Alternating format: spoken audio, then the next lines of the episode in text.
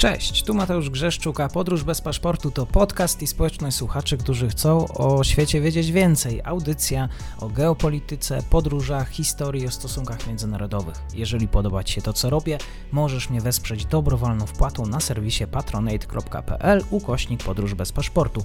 Serdecznie za to dziękuję, bo właśnie dzięki temu mam szansę rozwijać to miejsce. Obserwuj, polub i udostępniaj dalej. Zapinamy pasy, czas na kolejny odcinek podróży.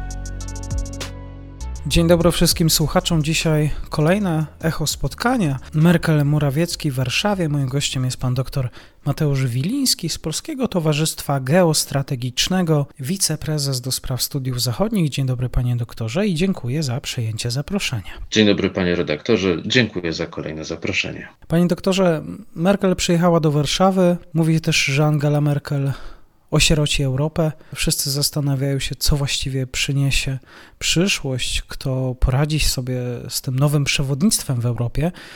Pani Merkel chyba też przyjechała, żeby się pożegnać, żeby podsumować te różne relacje polsko-niemieckie, chyba o różnej temperaturze. Warto podkreślać jest to, że wizyta kanclerz Merkel rozpoczęła się od złożenia wieńca na płycie grobu nieznanego żołnierza, co jest oczywiście też jasnym sygnałem, że Niemcy rozumieją to, w jakim kontekście są, czy są, czy mogą co najmniej być postrzegani w Polsce. Zresztą ten kontekst jest y, podkreślany na przykład w komunikacji, dosyć często ostatnim czasem w komunikacji y, w mediach społecznościowych przez y, ambasadę RFN, co jak myślę też jest próbą pokazania czy kreowania takiego wizerunku Niemców jako państwa świadomego swoich win wobec Polski i Polaków. Wizyta rzeczywiście kurtuazyjna, ale nie powiedziałbym, że poprzez to wizyta bez znaczenia, bo z jednej strony Angela Merkel swoją obecnością w Warszawie wysłała jasny sygnał, że relacje polsko-niemieckie e, są istotne. Nie tylko są istotne dla tych dwóch państw, ale są istotne również dla stabilizacji Europy i to moim zdaniem jest e, bardzo cenne.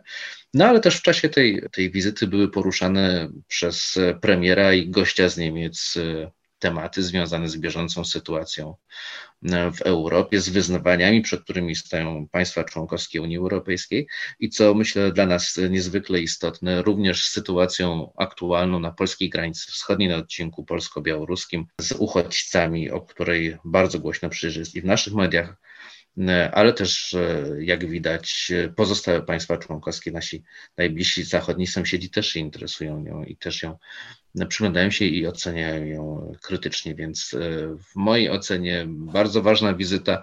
Jeżeli moglibyśmy tak powiedzieć, to chyba należy się cieszyć, że do niej doszło, bo to nie tylko okazja dla pani kanclerz, żeby się z nami pożegnać jako państwem, no ale też sygnał, jak myślę, i dla pozostałych państw członkowskich Unii Europejskiej, ale też pewnie dla jej następcy czy następczyni na urzędzie, żeby o relacjach, dobre, żeby o dobre relacje z Polską po prostu mhm. E, zabiegać, choć sama przyznała, że nie zawsze jest to, no jak to w stosunkach międzynarodowych, nie zawsze jest to łatwe i trzeba dyskutować również o tych trudnych sprawach, e, tam gdzie mamy jako mm, państwa różne zdania, ale właśnie rozmawiać, dyskutować, szukać porozumienia. Z tego co wiem, to wszyscy traktowali wizytę Merkel jako klasyczną wizytę pożegnalną. Pewnie e, podsumowano e, wszystkie różne aspekty naszych relacji. Atmosfera chyba była dosyć dobra, było to przyjazne spotkanie. Panie doktorze, co mogła powiedzieć kanclerz na pożegnanie dla pana premiera?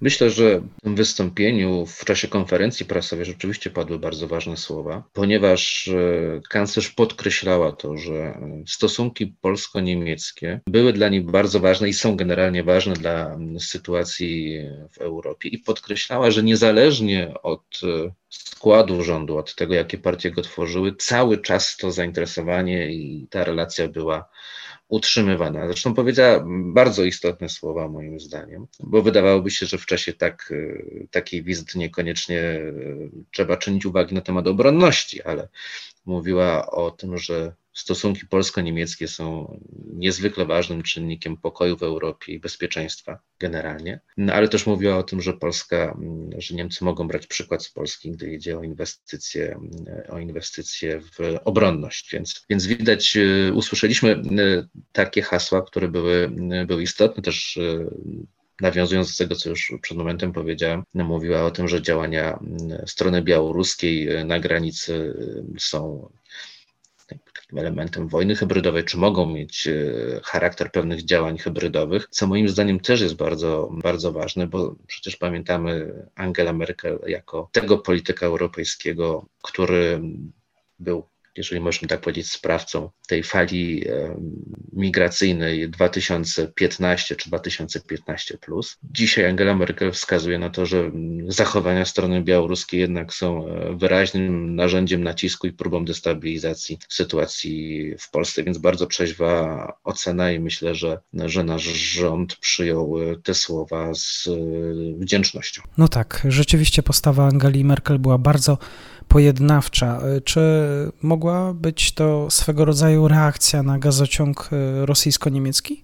Myślę, że możemy to e, uznać za jeden z elementów e, działania kanclerz, dlatego że poprzez tę wizytę pokazała, że Polska jest liczącym się partnerem. No możemy sobie wyobrazić, że przy jednak nie najlepszych aktualnie stosunkach polsko-niemieckich kanclerz nie przewiduje w swoim, w swoim programie takiego spotkania e, nad Wisłą, co w moim przekonaniu byłoby dla stosunków polsko-niemieckich po zakończeniu jej urzędowania również e, niekorzystne, bo pokazywałoby pewne oddalenie, takie oddalenie, które, które jest na swój sposób pielęgnowane przez stronę e, niemiecką. Na pewno to, że podkreśla się, że Polska jest istotnym partnerem Niemiec właśnie w tym obszarze e, bezpieczeństwa, wskazując na, na te zagadnienia, jest istotne, bo jeżeli mówimy o, o Nord Streamie, to oczywiście mówimy o polskim, nie tylko polskim bezpieczeństwie energetycznym. To, że kanclerz o tym wspominała, no to znaczy pewnie, że możemy też przyjąć, e, że jest to pewien aspekt, czy mówi to w kontekście właśnie tych e, kroków e, mhm. rosyjsko-niemieckich. Kończy się pewna era